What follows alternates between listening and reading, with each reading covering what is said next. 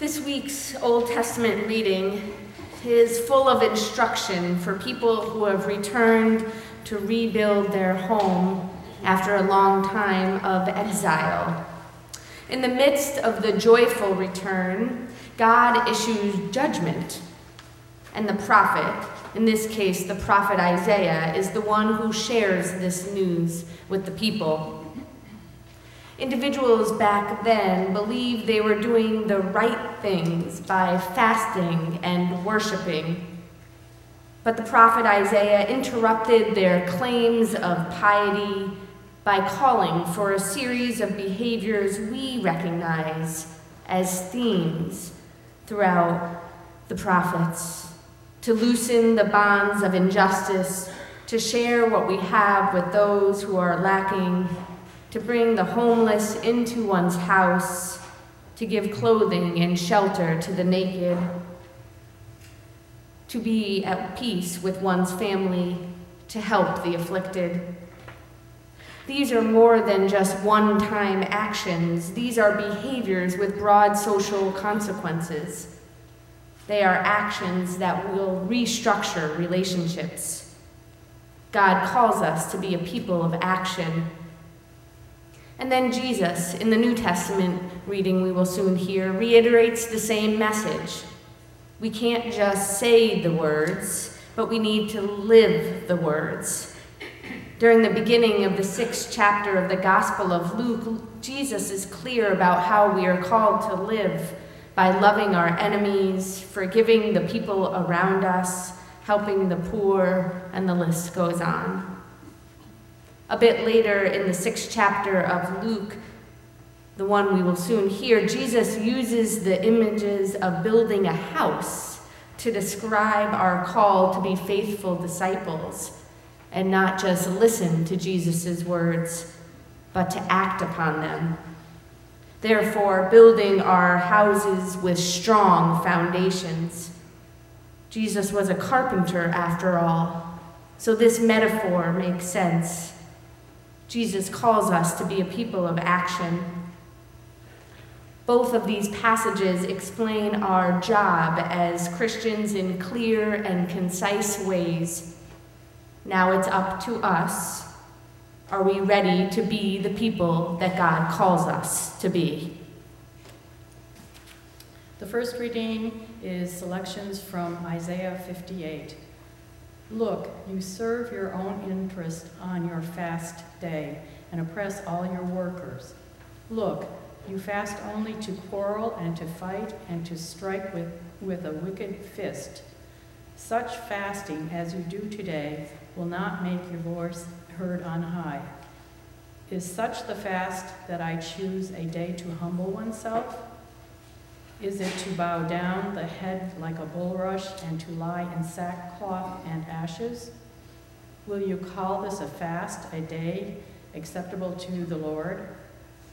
Is not this the fast day that I choose, to loose the bonds of injustice, to undo the thongs of the yoke, to let the oppressed go free, and to break every yoke? If you remove the yoke from among you, the pointing of the finger, the speaking of evil, if you offer your food to the hungry and satisfy the needs of the afflicted, then your light shall rise in the darkness, and your gloom will be like the noonday. The Lord will guide you continually and satisfy your needs in parched places and make your bones strong.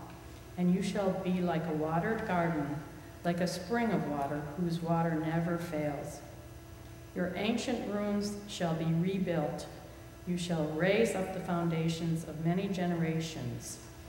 You shall be called the repairer of the breach, the restorer of streets to live in. And then Luke 6 46 to 49. Why do you call me Lord, Lord, and do not do what I tell you? I will show you what someone is like who comes to me, hears my words, and acts on them. That one is like a man building a house, who dug deeply and laid the foundation on rock. When a flood arose, the river burst that house, but could not shake it, because it had been well built. But the one who hears and does not act is like a man who built a house on the ground without a foundation. When the river burst against it, immediately it fell, and great was the ruin of that house. May God bless our understanding of this reading.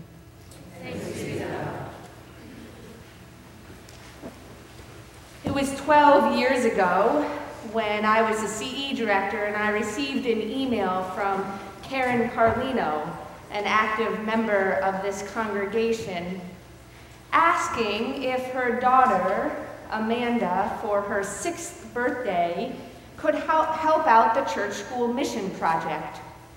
You see, the church school mission project for that year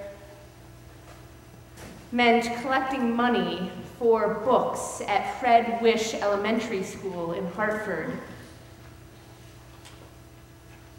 Twelve years ago, I received that email because Karen and Mike decided to talk to Amanda about if for her birthday party she'd be willing to collect books instead of receive presents. In her typical Amanda form, she said yes. Over 85 books were collected, and they were from a list that the principal and the reading specialist had sent to me. You see, even 12 years ago, the poverty in Hartford was outrageous, and many of those kids don't have books at home.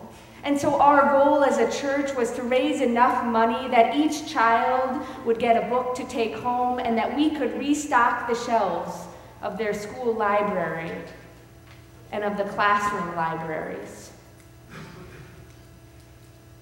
Karen, 12 years ago, wrote me an email after the birthday party and told me about the many books that were received, but also said that many of the parents were inspired by this idea and maybe would try it with their children. Karen's words, wouldn't that be a great trend to start?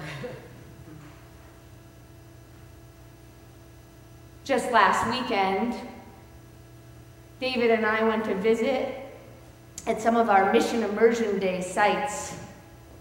As we were driving into Hartford to go to South Park Inn, our church school mission project for this year, I realized that guess who we would see there but Amanda Carlino and her family 12 years later. Still smiling, still serving.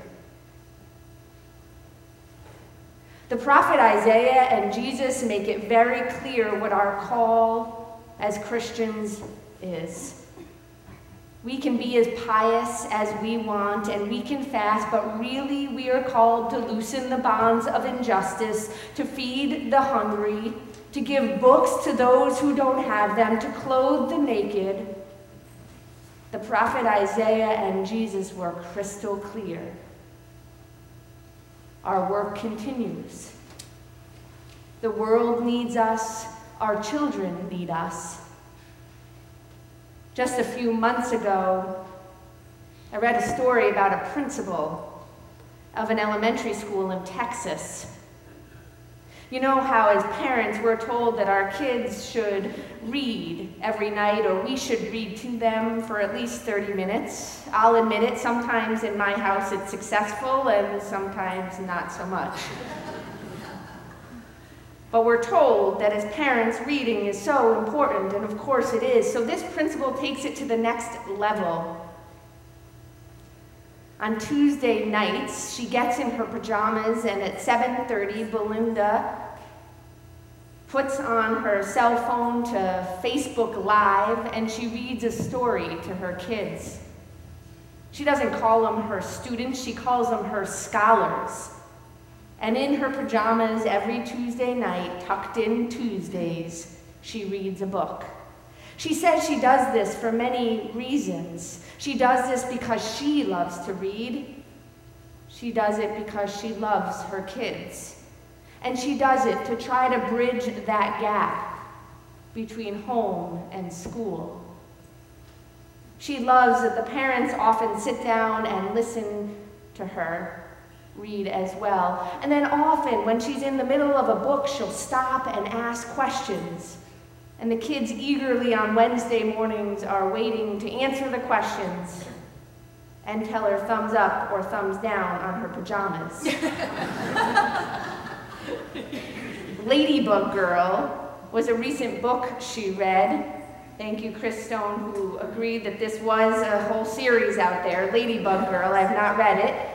But she was reading this book on one of those Tuesday nights and she stopped because in the book, the little sister was told she couldn't do something by the older brother because she was too little. And Belinda stops and looks into her phone camera and says, Have you ever been told that you can't do something because you're too little? She said, I grew up with three big sisters, and they told me all the time that I couldn't do things. But I say that you can do anything you want. The poverty rate at that school is 95% of the children are below the poverty line. Belinda says that she challenges her kids, saying, You can do anything you want. You can go to college. You can get the job of your dreams. But she says she has to balance that with meeting the kids with where they're at.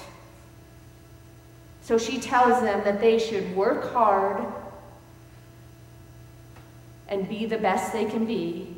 If you're going to be a ditch digger, work hard and be the best you can be. She also puts on dance parties in the school twice a week and often is known to do home visits, either for a thumbs up and a high five or for a little guiding back to the right path. The prophet Isaiah and Jesus make it very clear that we can say the words, but we must live the words. Belinda got that message. Our work continues. The world needs us.